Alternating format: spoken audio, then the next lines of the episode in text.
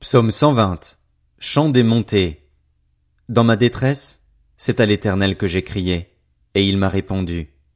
Éternel, délivre-moi des lèvres fausses, de la langue trompeuse.